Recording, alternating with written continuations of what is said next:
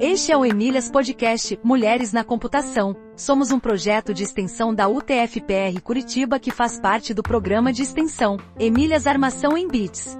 Neste podcast entrevistamos mulheres da área de computação e de áreas afins. Buscamos entender suas motivações, suas dificuldades e desafios e mostrar um caminho de como mulheres também podem fazer história na área da computação. Nossos episódios são publicados quinzenalmente nas plataformas de áudio e no YouTube. Sigam-nos nestas plataformas e em nossas redes sociais. Estamos no Twitter, no Instagram e no Facebook, basta procurar por Emílias Armação em Bits. Olá, eu sou Adolfo Neto, professor da UTFPR Curitiba, nos cursos de Engenharia de Computação, Sistema de Informação e no mestrado profissional em computação aplicada. Hoje estamos aqui com Nara Bigolin, ela é professora da Universidade Federal de Santa Maria, coordenadora do movimento Meninas Olímpicas do Brasil e coordenadora do Torneio Feminino de Computação. Quem vai entrevistá-la comigo é a professora Maria Cláudia Emer, co-host do Emílias Podcast e coordenadora do projeto, na verdade, programa de extensão Emílias Armação em Bits. Tudo bem, Maria Cláudia? Tudo bem, Adolfo. Seja bem-vinda, Nara. E, obrigado pelo convite e boa tarde. Nós estamos agora no período da tarde. Boa tarde a todos. Boa tarde. Então, Nara, a gente sempre começa perguntando como a nossa entrevistada se interessou pela área da computação, mas você tem uma característica mais que você se interessou pela área da computação e tempos depois fez a graduação em filosofia. Então, como é que você se interessou pela computação e por que você fez a graduação em filosofia? Bem, eu sou da geração né, que viveu três anos em 30, né? Então, da época que o rádio era o único meio de comunicação, eu lembro da chegada da energia elétrica, eu lembro da chegada da televisão, do carro motorizado e, obviamente, do primeiro computador.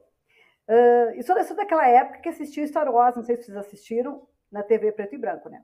E aí eu achava estranho lá, duas coisas que eu achava estranho naquele filme para minha situação da época. É como eles usavam aqueles macacões fechados, né, não sentiam calor, e como aquelas portas abriam automaticamente.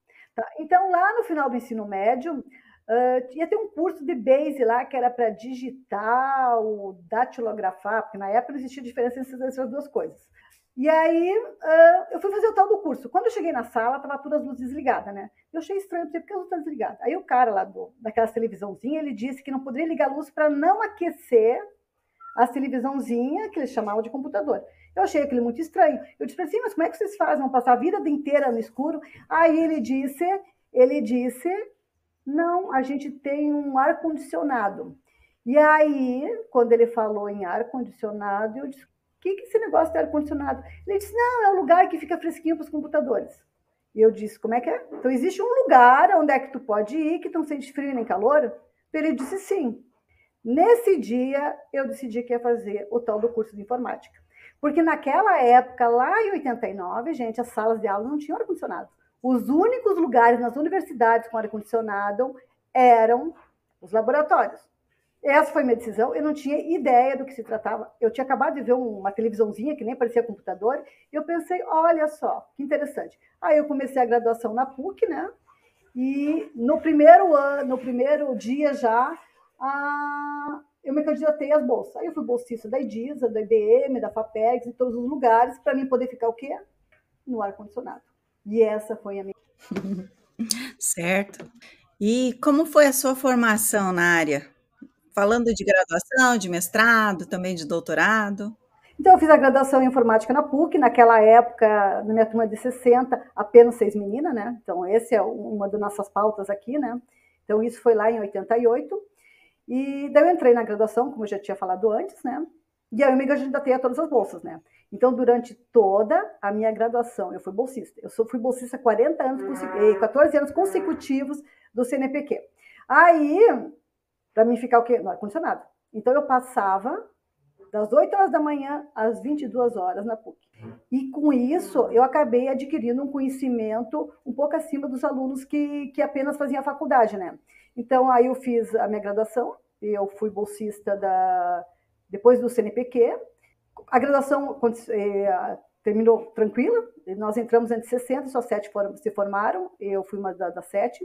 E aí o pessoal que foi bem acabou fazendo mestrado de computação na URGS. Aí eu fui na URGS, eu fiz, na época, o pessoal fazia computação entre dois anos e meio e três, mas eu terminei minha graduação em dois anos, depois tem uma relação depois com o futuro, então eu fiz minha graduação, terminei em dois anos minha graduação, aí o pessoal decidiu que todo mundo ia fazer doutorado fora, uh, nós fomos, acho que na época nós era um grupo de 10 que fomos fazer doutorado fora, e aí eu fui para a França, um pessoal foi para a Inglaterra, para a Alemanha, para os Estados Unidos, e eu cheguei na França para fazer o doutorado na Universidade de Paris 6. Mas a minha orientadora da época, ela teve um estresse com a Universidade de Paris 6 e ela decidiu ir para a Universidade de Paris 1 e, e, e, e, criar uma faculdade nova. Então não tinha nem internet, não tinha nem internet lá, era só internet de escada. Aí eu fiquei um ano fazendo a graduação na Paris 1, eu vi que eu não ia poder fazer um bom doutorado. E aí, no segundo ano de, de bolsa, lá na França, eu tentei trocar de universidade. Daí eu fui para Paris 6, só que na Paris 6 eu tive que trocar de orientadora, de assunto de tudo. Então eu já tinha gastado um ano de bolsa e eu tinha que pedir autorização para o CNPq para eles me trocarem a universidade, assunto ia começar do zero. Aí eu fiz o pedido, achei que eles iam negar, e para minha surpresa, eles disseram tá tudo bem. Não, nem pediram explicação. E aí o que eu descubro mais tarde, olha só como é que é a vida, que eles tinham ligado para a URGS e tinham perguntado: ó, nós temos uma aluna de vocês aqui, que ela já gastou um ano de bolsa, ela está querendo trocar, começar tudo do zero, o que, que vocês acham? Aí alguém lá disse: pode trocar, a gente garante, porque ela fez o mestrado em dois anos. Olha que interessante. Então, eu fiz o meu doutorado na URGS, né, na, na, na, na, na Paris 6. E isso foi, comecei em 95. Em 98, comecei a dar aula lá. Eu comecei a dar aula como professora substituta, né? Eh, eu não sabia francês, fui para a França sem saber nada de francês, porque eu decidi na última hora, então eu tive as dificuldades operacionais em relação a isso. E aí eu lembro que quando eu comecei a dar aula lá na, na Paris, na Paris 8, um dia antes eu fui assistir aula de uma colega minha, né? E aí eu entendi metade do que ela falou, né? Outro dia teria que dar aula.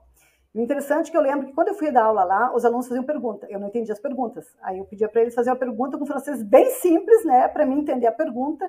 E assim eu comecei. Aí depois eu dei um ano como, como horista, né? Daí no ano seguinte eu já fiz concurso, né, eu estava no terceiro ano de doutorado, eu fiz concurso, daí fui professora na Universidade de Pontoise, e no último ano, né, eu queria ser professora da Universidade de Paris, eu fiz concurso de novo, e eu acabei sendo professora de sistemas operacionais na Universidade de Paris 2. E aí foi quando eu acabei meu doutorado. Certo. E você está aqui porque você coordena o movimento Meninas Olímpicas do Brasil. Você pode falar um pouco para nós sobre este projeto?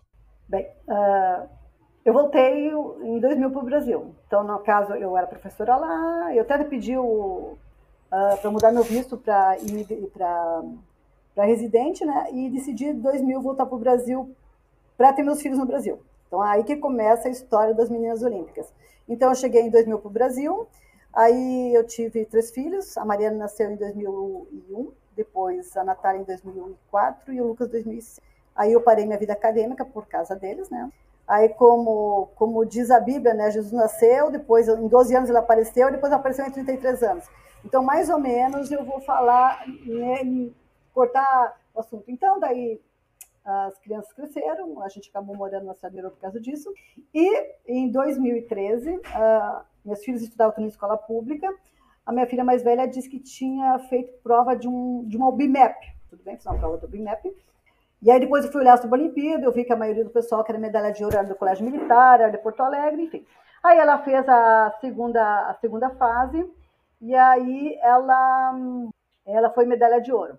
Um, e aí a partir daí a gente, um, a gente começou a, a estudar sobre Olimpíadas. Aí no ano seguinte ela começou a fazer várias Olimpíadas e em 2016 ela acabou se destacando na Olimpíada Brasileira de Matemática e em 2016 ela foi convidada para um treinamento da Olimpíada Internacional em São Paulo. Uh, foram convidados 33 alunos, aí tinha acho que uns 20 professores. Ela era a única menina. De 33 alunos, ela era a única menina e todos os professores e coordenadores eram homens. Aí eu já, já estranhei, eu pensei, oh, mas que estranho, por que, que não tem meninos? Uh, no mesmo ano, ela fez várias Olimpíadas. Hoje ela tem 40 medalhas na Olimpíada Científica, daí ela foi, ela foi medalhista de ouro também na Olimpíada de Física, de Astronomia, de Geografia, enfim. E também ela foi premiada na Olimpíada de Química. A comitiva do Rio Grande do Sul ia sempre para a cerimônia de premiação em Fortaleza, que era lá a cerimônia de premiação. Tinha 10 medalhistas no Rio Grande do Sul, nove meninos e uma menina. Só que naquele ano eles tinham pouco dinheiro, eles acabaram levando ela porque teriam que pegar um quarto a mais do hotel. Isso teria um custo a mais. Então, se fosse um menino, eles botariam uma cama a mais. Aí eles acabaram não levando ela porque não teriam recurso para bancar mais ela, mais o quarto, teria que mandar a professora junto e eles não tinham recurso para isso. Aí a gente viu que tinha muita coisa errada. Não era pouca coisa errada, era muita coisa errada. Então significa que. Ah, não, e lá quando ela foi para aquela cerimônia de premiação lá da. Naquele treinamento do, do, do Internacional, eles não deixavam ela ir jogar com os meninos nos quartos. Então ela tinha que ficar sozinha. Então, vocês imaginam quanto isso é grave? Isso é de uma gravidade assim, infinita. Porque geralmente nesse treinamento Império Internacional nunca tem meninas, então não tem problema. Aí ele, a premiação das Olimpíadas, que é para lá sempre era meninos, então não tinha problema. Então ela acabou virando um problema operacional para as Olimpíadas. E aí, em 2016, em julho, foi criado o movimento. E aí a gente foi olhar as Olimpíadas, o que, que a gente descobre? Que todas as Olimpíadas era assim. E aí, pode dividir a tela, e aí vou falar sobre o que é mais grave. Então, aqui na tela, a gente fez um levantamento da participação das meninas na Olimpíada Científica e das mulheres em espaço de poder. Então, se vocês verificar, os dois gráficos são iguaizinhos. Ou seja, os espaços de poder é lugar de homens brancos, as Olimpíadas Científicas é lugar de meninos. E aí nós temos um problema. Se hoje não tem menina nas Olimpíadas Científicas, amanhã não vai ter mulheres em espaço de poder. E isso é um problema. Enquanto não tiver mulher em espaço de poder, as leis não. Os países, por exemplo, hoje, o maior problema do Brasil é que nós não temos uma licença parental. Ou seja, a mulher tira licença, o homem não tira. A mulher se apega ao filho, o homem não pega, se apega. Inclusive, tem um movimento chamado Parent Size, que fez um levantamento onde um filho impactua em 12 anos na vida de uma mulher. 12 anos. Então, isso é uma pauta agora com a questão da pandemia. Então, vejam bem, a gente viu que a quantidade de meninas que participam do Olimpíada Internacional é a quantidade em percentual de mulheres, eu acho que tem de mulheres prêmio Nobel. Então, entende de quanto isso é grave? Porque ninguém nasce em lugar de poder de prestígio. As pessoas chegam lá porque são treinadas. Quem são treinadas? Os meninos brancos. Por isso que os espaços de poder são homens brancos. Então, se a gente olhar aqui, então ver que na matemática só teve 2% de meninas que participaram das equipes internacionais. Na informática, 1%, na física, 1%, na química, um pouquinho mais que é 21%. E se a gente olhar os prêmios Nobel, na matemática, que é medalha Fields, só teve uma mulher, agora teve duas, né? E na informática só teve duas mulheres, na física, quatro mulheres. Então, imagina quanto isso é grave. Então, nós não estamos excluindo as mulheres do espaço de poder lá na frente. Nós estamos excluindo no ensino fundamental 2, porque as meninas são 50% as premiadas no fundamental 2 e passam a 5% no ensino médio. O que acontece? Significa que a mulher, com o tempo, a menina com o tempo, ela vai emborrecendo? Porque nós sabemos, quem trabalha com gênero sabe que hoje as mulheres são o maior percentual que entra nas graduações. Agora, vai olhar lá as pesquisadoras, uh, um lado do CNPq. Vai olhar lá os, as presidentes do CNPq, presidente do Brasil. E aqui no gráfico, se olharem, por exemplo, na Olimpíada Internacional de Informática e Física, só teve uma mulher que representou o Brasil, apenas uma. Nós tivemos uma mulher que foi presidente da República, aconteceu o que aconteceu. A questão aqui não é política, tá? Não vamos dizer que a questão aqui é política, porque não é. E nas empresas da Bovespa, que tem 240 mulheres, eh, empresas na Bovespa, apenas uma é presidente, que é a Magazine Luiza. Então, existe um problema, existe estaticamente um problema, e a questão é essa: a mulher não é excluída lá com a maternidade, que é outra conversa, que com a maternidade a situação só piora. As meninas não são treinadas, não recebem certas habilidades e treinamento lá no ensino fundamental. E a prova disso é: quanto mais prestigiosa é a Olimpíada, menos menina tem. Por exemplo, na astronomia, aqui, se olhar, esse primeiro gráfico aqui, as meninas são mais que 51%, porque a Olimpíada dá 100 mil medalhas. Agora, se tu pegar informática, matemática, que dá 100 medalhas, as meninas desaparecem. E no ensino médio, às vezes, não tem nenhuma menina premiada, não estou falando em medalha de ouro. E a UBMEP, que é a Olimpíada mais conhecida, as meninas são 51% que vão para a segunda fase. Apenas 10% das medalhas de ouro no ensino médio são meninas. E esse é o motivo de criar um movimento Meninas Olímpicas. E o que é mais grave, que quando eu fui na Semana Olímpica, lá em 2016, eu cheguei para dar aula. Eu era a única professora que dava aula. A Semana Olímpica é uma semana que eles convidam os principais alunos do Brasil para ir ter aulas especializadas. Eu era a única professora que estava dando lá, aula lá. Eu perguntei, cadê? Cadê as outras professoras? Ah, nunca teve. E eu disse, porque não existe nenhuma mulher no Brasil, né? Nós temos 250 milhões de habitantes, 50% da mulher, não tem nenhuma mulher da matemática para convidar para vir dar aula aqui. Daí eles falaram sempre foi assim. Então, agora, na última semana olímpica, né, quase a metade das professoras eram mulheres. Então, a gente teve um progresso em seis anos, o movimento é de 2016, tivemos um progresso fenomenal. Mas isso é um problema. Isso é um problema, e obviamente o que eu estou falando aqui, isso repete na computação, né? Lembrando, gente, a computação lá em 73, 74% da primeira turma que se formou eram mulheres, lembra disso? E aí, por que hoje as mulheres ingressantes na carreira de computação é apenas 13%. Porque antes a computação era coisa de secretária. Agora, dos 10 homens mais ricos do mundo, seis são da área da tecnologia. No momento que uma profissão passa de ser uma profissão serviçal e passa a ser uma profissão que exerce poder, dinheiro e prestígio, as mulheres aparecem. Gente, cozinheira é mulher, chefe de cozinha é homem. Então, a questão é essa: por que diminuiu-se as mulheres da computação? Porque a computação acabou sendo uma área prestigiada. E esse é o motivo. E esse tipo de comportamento reflete em todas as áreas. Hoje, as juízas são praticamente 50% que entram nos concursos. Apenas 12% chega a desembargadoras. Olha só. Então, e isso reflete em tudo em exatamente todas as áreas. As mulheres podem ser 50% na base e mesmo nas Olimpíadas. A Olimpíada de Biologia, a Biologia é uma área que é determinada pelas mulheres. Quantas meninas participam das equipes internacionais? Claramente, uma menina. Então, veja o problema estrutural. Então, por que, que existe o movimento Meninas Olímpicas? Porque a gente acredita que, se hoje as meninas não têm acesso ao conhecimento, se as meninas não foram treinadas, jamais elas vão estar em espaço de poder. Não, e tem mais uma coisa detalhada. Agora, faz, acho que esse ano, na Espanha, foi aprovada a licença parental, obrigatória para os homens, tá? Obrigatória, não tem essa escola escolhendo. Mas aí eu pensei, mas olha, viva a Espanha. O que eu fui olhar, 40% das, das deputadas são, dos deputados são mulheres, 47%. Ou seja, metade são mulheres. No Brasil era 15% e hoje são 18%. A gente está a gente tá melhorando, né? Então, que nem os caras dizem, nós jamais vamos aprovar uma lei desse tipo. Quem é que vai cuidar nossos filhos? Quem é que vai cuidar a, os bebês e os velhos? Ninguém quer fazer isso. Então, tu tem que obrigar alguém a fazer isso, e essas pessoas são as mulheres.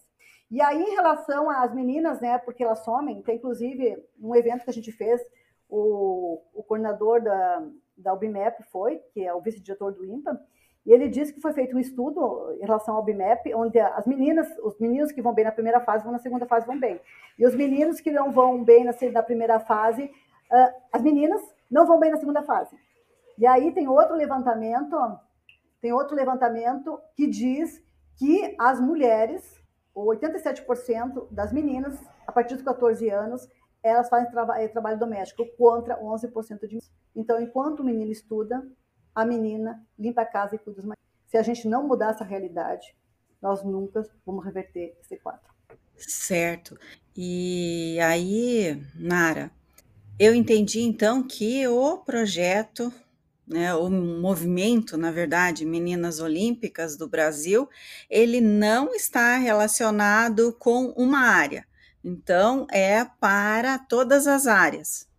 Sim, então agora vamos entrar na segunda parte, né? Que é, uhum. é, deixa eu botar aqui. É, porque eu queria saber um pouco a respeito de, de ações, né? Como que a gente pode propor, então, ações para que essas meninas acabem participando mais, né? Tá. E, e, e, como isso, de que forma o, o movimento consegue é, impactar nessas diferentes áreas? Então, agora eu vou falar só da computação, mas isso reflete em relação a, a tudo. Um, em 2020, em 2020, em 2020 nós, um, nós criamos o torneio feminino de computação.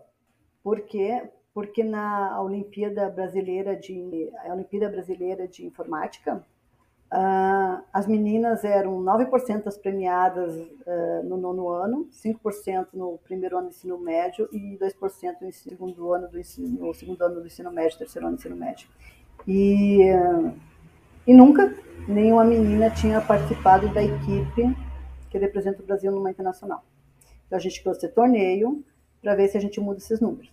E a gente, como, como funciona o torneio? As meninas que estão inscritas na, na Olimpíada Brasileira de Informática, elas podem fazer a terceira fase direto na Olimpíada Brasileira. As meninas que estão inscritas no torneio feminino de computação, se elas, se elas, se elas forem medalhistas, elas podem fazer diretamente a terceira fase da Olimpíada Brasileira de Informática.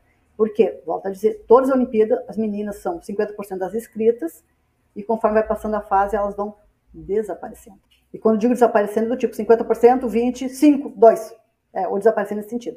Então, daí, com esse movimento, com apoio da Olimpíada Brasileira de Informática, cito aqui o professor Ricardo Anido, que é um grande apoiador, as meninas podem, elas não precisam fazer a primeira e segunda fase da OBI, elas vão direto para a terceira fase. O interessante é que geralmente as meninas são 10% premiadas na, na modalidade de programação, depois da primeira edição elas saltaram para 25%, ok? E não sei se vocês estão acompanhando, em paralelo com isso tem a maratona de programação, né, que o professor Carlinhos coordena. Em 2020 eles começaram a fazer uma uma ação afirmativa aonde as meninas não pagavam inscrição. Em 2019 eram oito meninas participando da maratona, então raramente tem uma menina que, que não é escola de verão, estou falando agora é escola de verão. Raramente tem uma menina que é premiada na maratona de programação. Geralmente tem uma menina só que é medalhista, tá? Então, e, essa, e esse Summer, que é a escola de, programação, é um dos, dos espaços para treinar as meninas. Então, em 2019 tinha oito meninas, esse ano foram 44 meninas. E o interessante disso, que nossas meninas, que é, é uma, é um summer para o pessoal da graduação e pós-graduação, mas nossas meninas, do feminino de computação, estão indo nesse evento e estão acompanhando. Porque o torneio feminino de computação, ele seleciona as meninas para participar da Olimpíada Europeia de Informática para Meninas. Então, esse pessoal que vai bem na Olimpíada Brasileira de Informática é convidado para a maratona. Então, o que se pode fazer? O que se pode fazer? Dar oportunidade para as meninas e simplesmente deixar claro que aquilo é um espaço delas. E digo mais, pela experiência que eu tenho do movimento desde 2016, uma oportunidade que tu dá muda tudo. Uma oportunidade que tu dá muda tudo. E agora aqui eu vou comentar sobre, só para vocês verem o quanto isso é impactante, o que, que a gente precisa fazer? Criar oportunidades. Olha só, em 2016, a gente começou em 2016 as, as, ações, mas eu não vou entrar em contato com, em detalhe todas as ações, vou falar de uma só. Então, a primeira que criou uma, uma premiação especial para as meninas foi a Olimpíada Paris Matemática. Então, se vocês olharem a foto aqui, então a tal da Beatriz ganhou. A Beatriz foi segunda prata. Eles não queriam nem dar o troféu para ela, porque ela não tinha nem sido ouro. Nas Olimpíadas tem várias, vários ouros, várias pratas. Muito bem. Então, ela foi segunda prata. Tá? Na segunda edição, a menina que ganhou já foi a primeira prata. Lembrando, espaço de poder é lugar de homens brancos. Às vezes em quando tem mulheres brancas, mulheres negras, nem pensar. Isso é realidade no país machista e racista.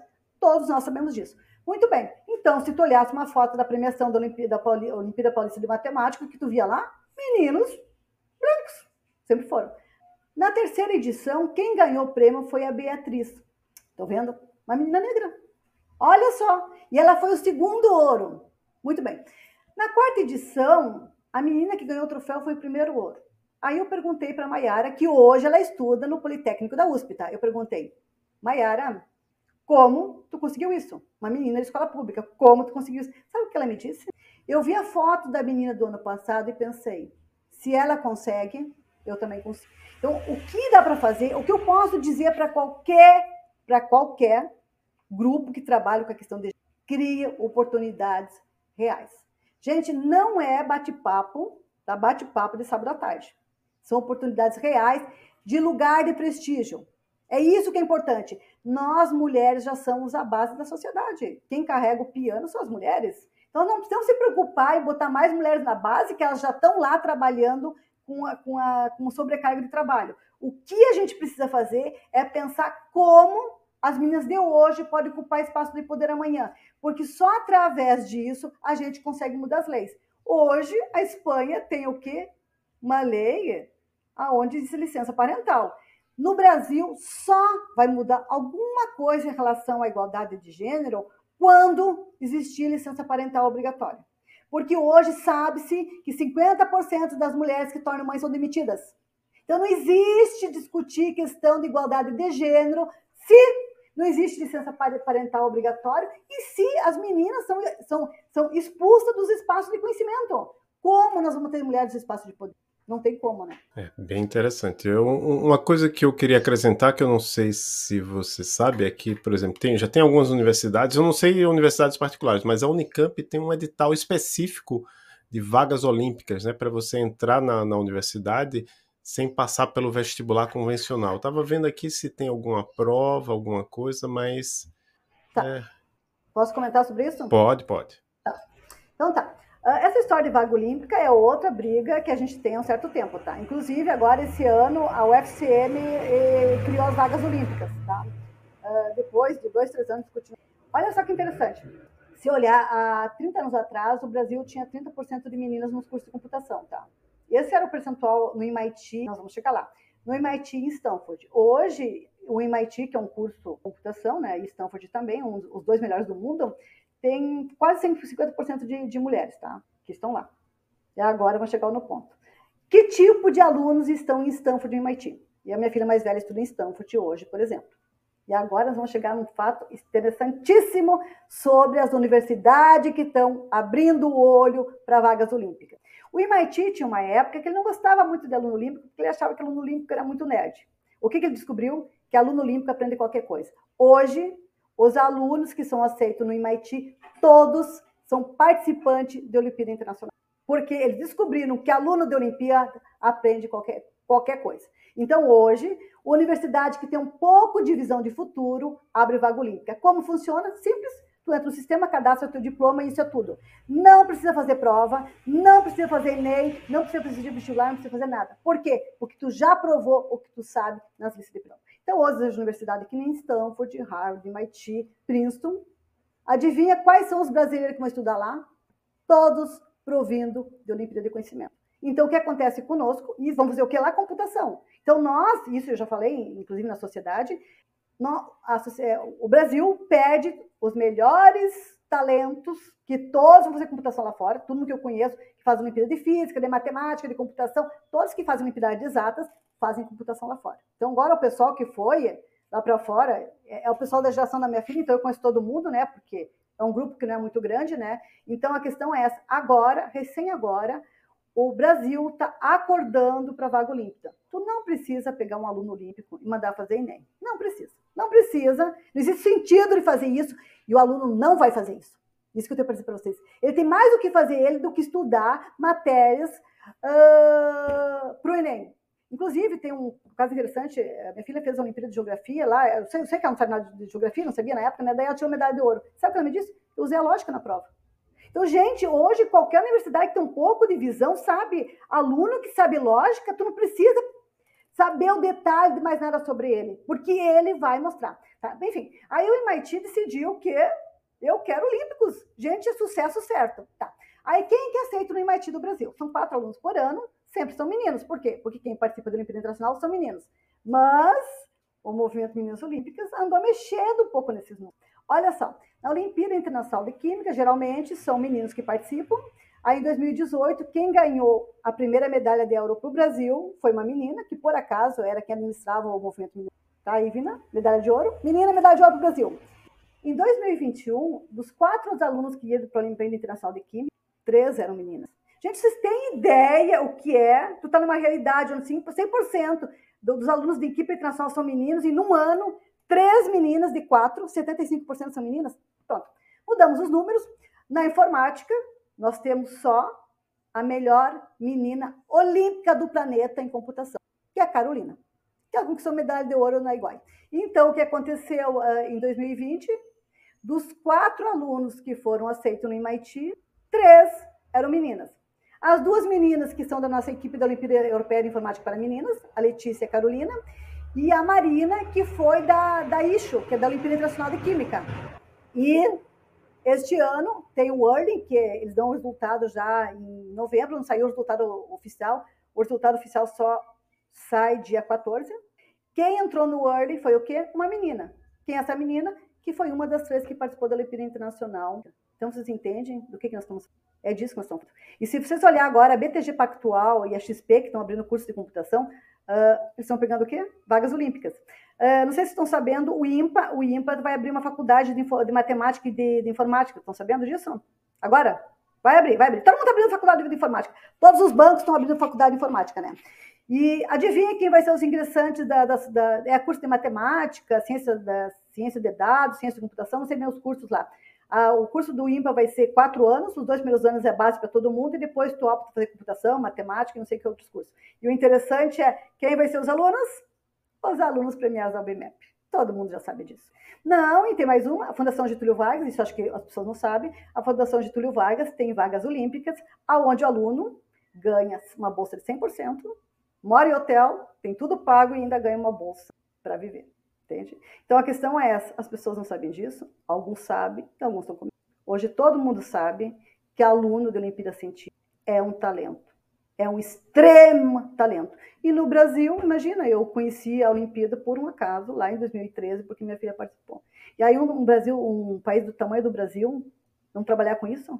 Então hoje nós estamos trabalhando fortemente com as assembleias legislativas do Brasil para criar o Prêmio Meninas Olímpicas. Inclusive eu estou organizando isso, né? Ah, nós já temos, é projeto de lei, leva uns dois anos para ser aprovado, mas nós já temos um projeto aprovado em três, em cinco estados, que é o Rio Grande do Sul, Mato Grosso do Sul, uh, Paraná foi, foi, foi aprovado essa semana, Amazonas e Espírito Santo. Então é um prêmio que todo ano a gente dá para as meninas. Inclusive já existe, já existe o Dia Estadual das Meninas Olímpicas.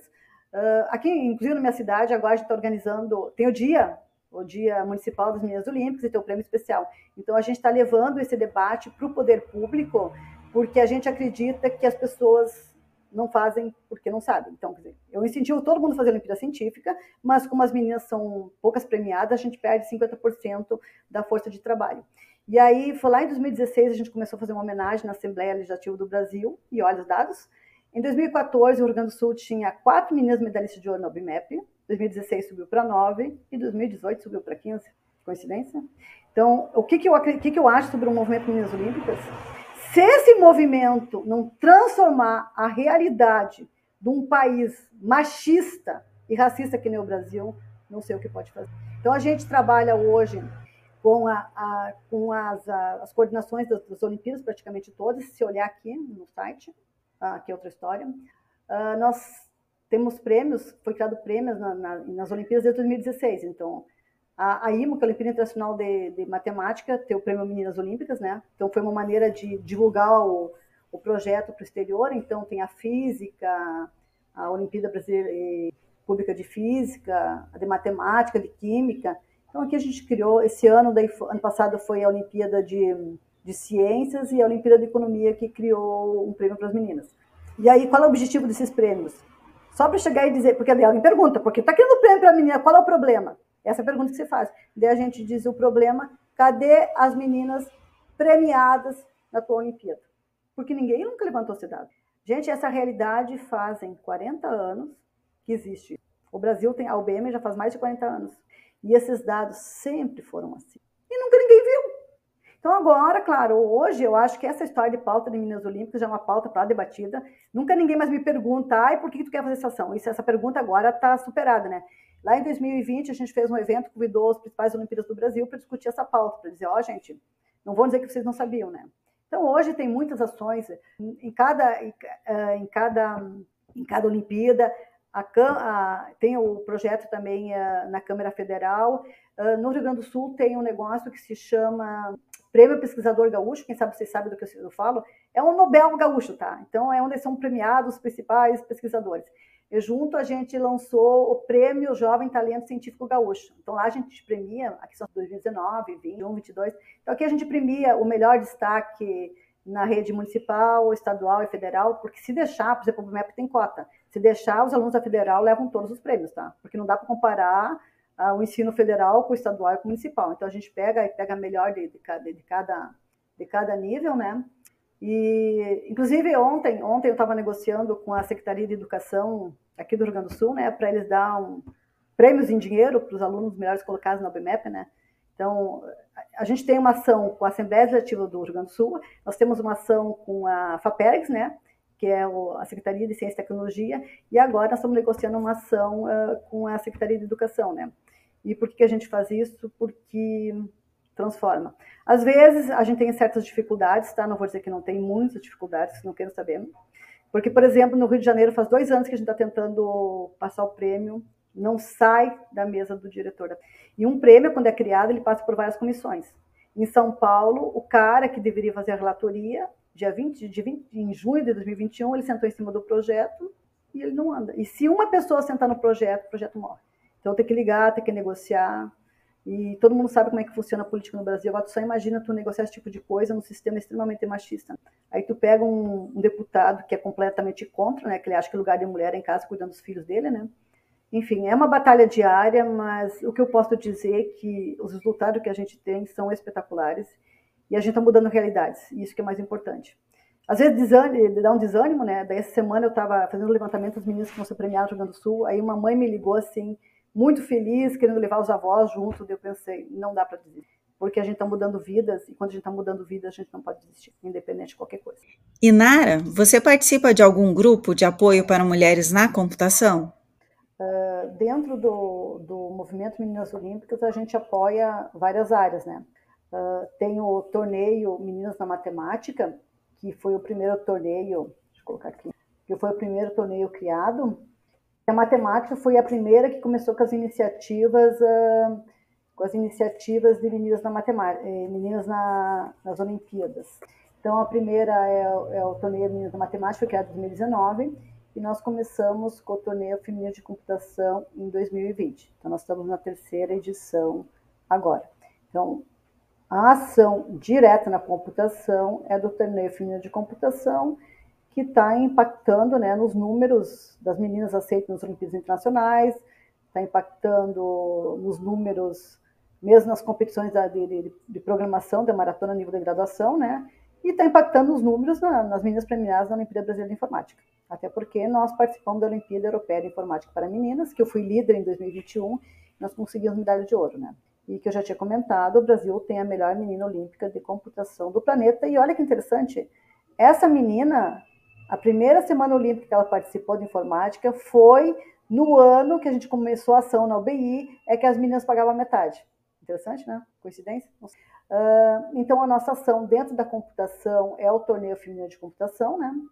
Uh, agora nós estamos apoiando a criação do torneio feminino de química e uh, nós estamos discutindo o torneio feminino de, de física. Então, as áreas que são críticas é a informática, matemática, física e química. Então, agora, nesse ano, a de química já foi lançada, foi lançada dia 11 de fevereiro, que é o Dia Internacional das Meninas e Mulheres na Ciência, e agora nós estamos vendo se a gente consegue lançar esse ano o torneio de física. E uma coisa interessante, que agora eu estou até ajudando, a Unesco fez um documento que são projetos associados, uh, uh, projetos de meninas uh, na área de, STEM.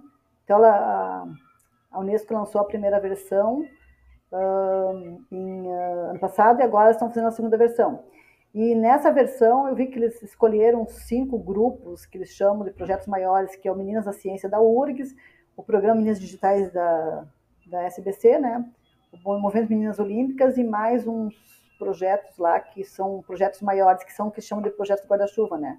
Então hoje, e eu estava olhando no levantamento que eles fizeram, o interessante, não sei se já perceberam isso, no levantamento que eles fizeram, eu diria que dos nove que eles levantaram, seis são na área da, da computação. E existe assim, a, a, a, existe uma carência na área da computação, a gente sabe disso, né? Então, hoje, as empresas, que nem eu, eu falei para eles, assim, é interessante separar os projetos institucionais dos, dos projetos empresariais que criam um curso para treinar as meninas. Porque muitos, muitos movimentos vinculados à computação não são movimentos que nem é o, o Emílias. É um movimento de captação de mulheres para empresa em computação, né? Então, hoje existe muito o programa Maria, que eu acho que é patrocinado por bancos, né? Existe muito movimentos hoje, todos válidos, todos válidos, justamente para captar pessoas de computação, e como são poucas meninas, tem muito projeto nesse sentido. Então, eu diria assim que hoje virou uma grande moda criar projetos vinculados à computação, não pela questão de gênero, tá? Não, ninguém está se, tá se importando com a questão de gênero. O mercado precisa de, de, de pessoas que trabalham, né? E está tendo um esforço muito grande para captar pessoas uh, meninas do ensino médio para que, que entrem na área da computação, porque tem uma carência grande nessa área. Então, eu dividiria os movimentos hoje no Brasil, né, em dois grupos, os, os mais acadêmicos, né, que discutem a desigualdade de gênero, e aqueles vinculados à questão empresarial. Mas o movimento Meninas Olímpicas, como já deu para perceber, né, a gente trabalha com as Olimpíadas da área de exatas, né, que é um projeto mais na área de CETEM, porque as Olimpíadas mais na área de humanas, uh, a desigualdade não é tão grande assim como é na física, química, matemática. Ok. E aí nós também, em um determinado momento aqui da nossa conversa, a gente pede para a entrevistada dizer para as meninas ou para as mulheres que desejam ou estão pensando em mudar de carreira, né, ou em seguir a carreira da, da computação, é, o que você diria como forma de motivá-las a seguir essa carreira? Uh, eu não sei se a pauta seria motivação, eu acho que a questão é como criar oportunidades. Porque não é que elas não fazem computação porque elas não querem, não é, não é essa pauta. Definitivamente não é essa pauta. Porque olha só, Uh, tem uma outra coisa que pode mudar esse, esse caminho. Uh, desde 2016, eu faço parte da comissão da computação na educação básica da CBC, que a gente discute as normas para a implantação da computação na educação básica. Tá? Começou lá em 2016 a discussão, discutimos durante seis anos e agora, uh, no passado, foi aprovado, em fevereiro do ano passado, foi aprovado as normas pelo Conselho Nacional de Educação e em novembro foi homologado pelo Ministério da Educação. Aí, ali por outubro do ano passado, foi criada a Lei Nacional da Educação Digital. Não sei se vocês estão acompanhando. Foi passada pela Câmara, pelo Senado. E em janeiro, são duas coisas separadas, tá? Uma coisa foi o que a gente fez, que, que, que negociou com o Conselho Nacional de Educação durante seis anos e que o ministro homologou uh, ano passado. Isso é, um, isso é uma ação, que é a ação uh, do pessoal da computação, e a outra ação foi do, do da Câmara e do Senado para criar a lei, que foi feita uma coisa assim, super rápida, tá? Quando fiquei sabendo, foi, discutiram, fizeram, criaram. Que foi em outubro. Então, passou na Câmara, no Senado, e um mês passou em tudo e foi aprovado. E aí, agora, em janeiro, o Lula tinha que sancionar. E se eu olhar o projeto de lei lá, foi colocado depois do projeto de lei as normas que a gente tinha definido, para que essas normas fossem ensinadas na educação básica. Só que o Lula vetou. Tá? E aí, porque vetou, não é uma questão política, vem toda uma discussão.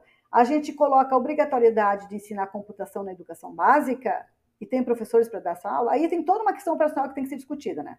Só para dizer que, se a computação fosse uma disciplina na educação básica, tanto os meninos quanto as meninas teriam acesso à informação.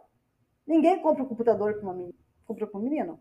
Então, hoje, quem tem acesso à computação, culturalmente, são os meninos.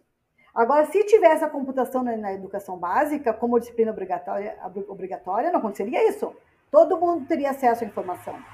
Então, é o seguinte, o que eu acho para motivar a menina... Porque, na verdade, é difícil tu motivar alguém se tu não dá oportunidade, tá? Isso não existe, não existe, simplesmente não existe. Uma menina, ela simplesmente foi obrigada a brincar de boneca, e aí alguém chega e diz: Nara, tu que trabalha com as meninas, diga alguma coisa para elas. Não tem nada. Não tem nada para ser dito. Porque ninguém desenvolveu o gosto. Gente, a gente não nasce com gosto. Os, gostos que a gente tem, a gente é desenvolvido. Se coloca na, na caixinha rosa, tu tem um tipo de, de, de gosto, tu bota na caixinha azul, tu tem outro. Então, o que, que eu poderia dizer em relação a isso às meninas? Eu não, eu diria assim, o conselho às meninas eu não sei. Eu acho que eu daria um conselho aos pais. Não diferencie brinquedo dos seus filhos. Eu acho que uma menina quer fazer computação, sim, eu acho que ela quer fazer. Se isso foi a realidade dela. Se isso nunca foi a realidade dela, a gente nunca sonha, sonha um sonho que a gente não. Então eu diria o seguinte, para as meninas, eu diria, mas para as mães, eu diria para os professores, para os professores que têm mais profissão da computação, não diferencie. Porque o que, o que a gente, pelo que a experiência que a gente tem, quando a gente mostra a oportunidade, e eu digo oportunidade real, tá? Elas aproveitam. Entende? Então, eu acho assim que o foco meu nunca foi motivar, nunca foi motivar. Eu tenho duas filhas, uma que estuda em Stanford, né? Faz computação, e a outra que está no Colégio Internacional na Holanda. Elas fizeram Olimpíadas exatas. Eu nunca motivei elas a ficar na área de computação, de exata de matemática. O que eu fiz foi incentivá-las a estudarem área de exatas. Eu não disse matemática é coisa de menino. Eu não disse para minhas meninas, vamos brincar de boneca. Entende? Então, o que, que, eu posso dizer? Não existe conselho, como dizem, né, que a gente não educa filhos com conselho, a gente educa filhos com modelos, né? Então, eu diria o seguinte, é, é um problema social. Então, assim, eu não tenho, assim, alguma mensagem milagrosa que eu posso passar para umas meninas que vai mudar a realidade delas. Agora, o que a gente pode fazer? Ações para criar oportunidades reais para elas. E quando a gente acredita, a gente elas aproveitam. Isso é o mais incrível de tudo, tu entende? Tu não precisa criar duas oportunidades. Então eu acho assim que uma mensagem do tipo vou dizer uma mensagem pronta e vai funcionar, essa não existe. Mas eu acho que um esforço de todo mundo, né, vai melhorar e vai melhorar a sociedade, porque a gente perde 50% da força intelectual do país. Agora uma outra pergunta, está relacionada até com alguma coisa que você já falou ao longo aqui da, da entrevista, que até, sim, em primeiro lugar você já falou que a paternidade teve impacto na sua carreira, isso eu coloco assim na, na questão das dificuldades, mas a pergunta é, você enfrentou dificuldades na escola, na sua educação, graduação, mestrado, doutorado, no trabalho, que você tenha identificado que seja por ser mulher? Não, porque acho que, na verdade, eu... existe um fato muito interessante, né? Uh, se você observar as mulheres que se dão bem na área de exatas, tá? Gente, a história é sempre a mesma. Sempre é a mesma. É um pai que não foi machista, é um pai que é da área de exatas, o pai que incentivou a menina. Inclusive, a Simona Tebet, que eu acho uma excelente política, independente da, da questão de, de partido político, o pai dela era senador, não tinha filho homem, e elegeu. Ela, é, um, ela é, para mim, ela é uma política treinada. Gente não, não existe mérito de, de dogma político, de, de, de, de, tendência política. Ela foi treinada. Mas existiria uma Simone Tebet se tivesse um filho homem? Não, não existiria. Então, assim, o que, que eu vou dizer em relação a mim? Uh, eu fui a pessoa eleita por o meu, meu pai. Eu não tenho irmãos, eu não tenho irmãos, tá? E quem sabe hoje não estaria aqui se eu tivesse irmãos. Eu não tenho irmãos. E como meu pai não, não tinha filhos homens, eram quatro mulheres, ele elegeu eu como o menino dele. Então, a questão é que eu tive oportunidades que se eu fosse menino não teria, mas que eu tive com ele. Inclusive, imagine, ele criou uma conta em conjunto no banco quando eu era menor e me colocou em conta conjunto. Naquela época, isso, isso, isso era uma coisa inconcebível. Então, eu digo o seguinte, uh, eu, eu acho que eu não tive, assim, problemas. Inclusive, no, agora eu lembrei, no ensino médio, enquanto as meninas iam brincar não sei do que, eu ficava brincando de queda de braço com os meninos, ninguém me ganhava. Então, olha só que interessante. Então, na verdade, uh, no meu caso, eu fui colocar na caixinha azul. Então, como eu fui colocar na caixinha azul, nunca ninguém me contou que tinha caixinha rosa. Então, eu nunca senti o impacto da caixinha rosa, porque eu não sabia que existia caixinha rosa e que a caixinha rosa era discriminada. Então, tudo bem, eu toquei minha vida na caixinha azul e tá tudo certo. Aí, em que momento que eu descobri a caixinha rosa? Quando eu me tornei mãe. E aí, quem é que fica grávida? Quem amamenta?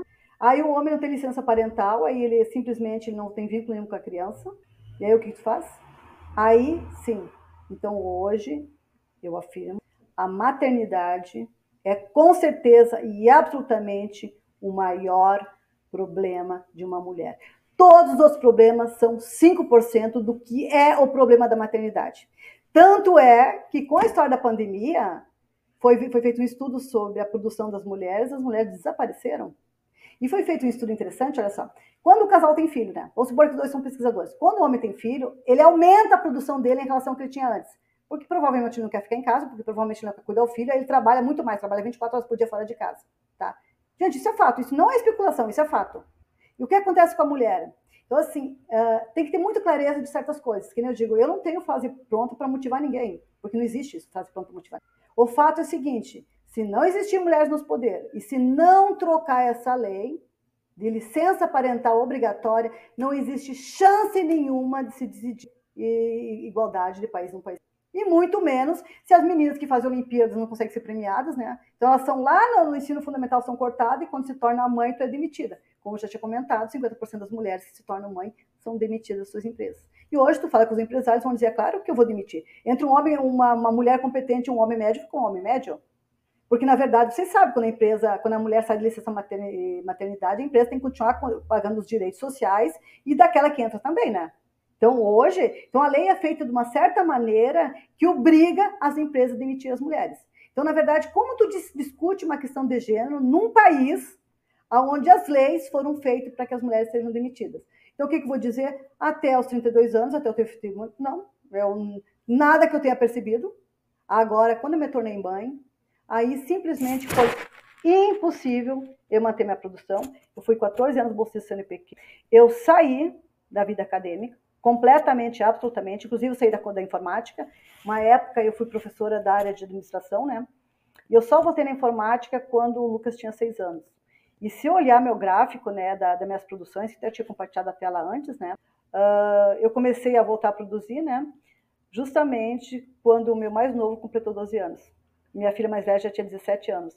Aí eu pergunto para vocês, eu consigo recuperar isso com alguém, enquanto eu passei 20 anos cuidando de três filhos, alguém passou 20 anos produzindo, existe alguma maneira de eu chegar lá? Tá, tudo bem, estão tendo lá iniciativa, que mulher que tem filho dá dois anos, não sei o que, não sei o que. Gente, isso ajuda 5%? Vai resolver? Nunca. Então, é o seguinte, sério, pode ser, podem achar que estou sendo muito realista. Isso é fato. Não tem palavras, não tem nada. Se não existir políticas públicas de compensação, não, nada que pode ser feito vai mudar essa realidade. E começando pela licença parental. E tem estudos hoje que, que mostram que realmente a maternidade tira qualquer mulher do mundo científico, dos espaços de poder de qualquer. Então, respondendo de maneira resumida, até eu ser mãe, nunca nem sabia que existia essa história de mulher ou homem. E depois da maternidade, a coisa complicou de uma maneira intransponível. Certo, certo, é, é bem, bem complicado. Estava até vendo hoje que uma pessoa anunciou, né, que teve um artigo publicado num evento de engenharia de software que se chama assim, investigando o impacto percebido da maternidade na engenharia de software, uma perspectiva de mulheres, né? E a gente já teve também aqui uma, uma entrevistada que é do, do Parent in Science. A Fernanda. Então, é, Fernanda, eu acho que não. A Fernanda foi que fundou o Parent in Science. Sim, ela é mãe de três filhos, né? Então, não, ela... não, mas a, a, a, pessoa que foi entrevistada não foi a Fernanda, foi, foi outra pessoa. é, mas foi ela que aqui. fundou o movimento, né? Muito interessante, porque ela era mãe de três filhos, né? Veio a pandemia, e aí eu acho que ela era uma ótima pesquisadora, né? E tem também outra coisa em relação à medicina, agora eu lembrei, né? Uh, as mulheres são as a maioria que entra no curso de medicina. Saiu a relação dos 27 melhores médicos de São Paulo, nenhuma mulher na lista. Estão em casa cuidando dos filhos. É, depois eu, eu falo o, o, nome da pessoa que a, que a gente entrevistou, mas é porque a gente queria alguma que fosse da área da computação, não só do, do Parent Science. Letícia dos Santos Machado. Ela é até do, do Rio Grande do Sul, mas ela estava fazendo um pós-doc no, no Pará, alguma coisa assim. Acho que quer dizer, eu acho que ela é paraense, mas estava no, ah, não lembro, teria que, que ouvir a entrevista. Mas enfim, a gente terminou essa parte principal, digamos assim, do, do podcast. Agora a gente chega num momento mais leve que a gente pede para nossa entrevistada indicar algum livro, filme, série, podcast, quadrinho. Não precisa ser todos esses tipos, um tá bom. Pode ser da área, pode não ser da área, alguma coisa que você assiste ou lê ou escuta para relaxar e que seja interessante, que você acha que possa ser interessante, enriquecedor para as nossas e nossos ouvintes. Eu indico a todas as meninas a procurar sobre as Olimpíadas de Conhecimento. Hoje, nós temos mais de 100 Olimpíadas de Conhecimento no Brasil, tá? De todas as áreas. Todas as áreas. Então, o que eu indico, quer ter a vida transformada, porque a Olimpíada transforma as vidas, procura sobre Olimpíadas. Quanto antes procurar, escolhe a sua área, não precisa fazer matemática e computação. Porque a computação, a gente sabe que quem aprende a computação tem mais facilidade de aprender outras áreas por causa da lógica, né? E foi por isso que eu fiz filosofia, eu não, não respondi a pergunta lá no início, né? Eu me formei em filosofia 30 anos depois, porque na verdade a base da lógica, eu sou professora de lógica há 30 anos, esse ano eu completo 30 anos dando a disciplina de lógica e programação, e a base da lógica veio de Aristóteles, né? Mas meu trabalho foi sobre o, a visão de Platão sobre as mulheres, o Platão foi o primeiro feminista, né? Que ele dizia que as mulheres eram iguais, mas enfim. E o que eu posso dizer para as meninas, o que deve ler, o que deve... Procuram conhecimento. Conhecimento é, com certeza, a melhor maneira de tirar a mulher de uma situação num, num machismo e num, num, racismo, que não gosto de falar essa pauta estrutural. Então, eu aconselho a todas as meninas, eu não sabia sobre Olimpíadas, olham, tem sites onde é que tem a relação de todas as Olimpíadas, tem Olimpíadas em grupos, tem Olimpíadas individuais. Se gosta de alguma área, use um tempo da sua vida e faça uma Olimpíada, porque realmente abre oportunidades. Chegamos ao fim desse episódio, Nara. Então, queremos agradecer a sua presença aqui conosco, né, no Emílias Podcast. Também agradecer a todos os nossos ouvintes e as nossas ouvintes. Esperamos que todos tenham gostado. E você quer agradecer alguém, mandar um abraço para finalizar? Bem, gostaria de agradecer inicialmente ao Adolfo Neto, a você, Maria Cláudia, né, ao convite, a oportunidade de falar desse assunto que sempre é importante, né? E agradecer a todo mundo que, que vai assistir, que quem sabe vai começar a participar das Olimpíadas Científicas, em especial da Olimpíada Brasileira de Informática, em especial do Torneio Feminino de Computação. Muito obrigada. Então, nós que agradecemos e a todos e a todas que nos escutam. Até o próximo episódio do Emílias Podcast. Obrigada por ouvir mais um episódio do Emílias Podcast, o podcast de mulheres na computação. Nos acompanhe em nossas redes sociais, Emílias Armação em Bits, e fiquem por dentro de todas as novidades e eventos do projeto. Até a próxima!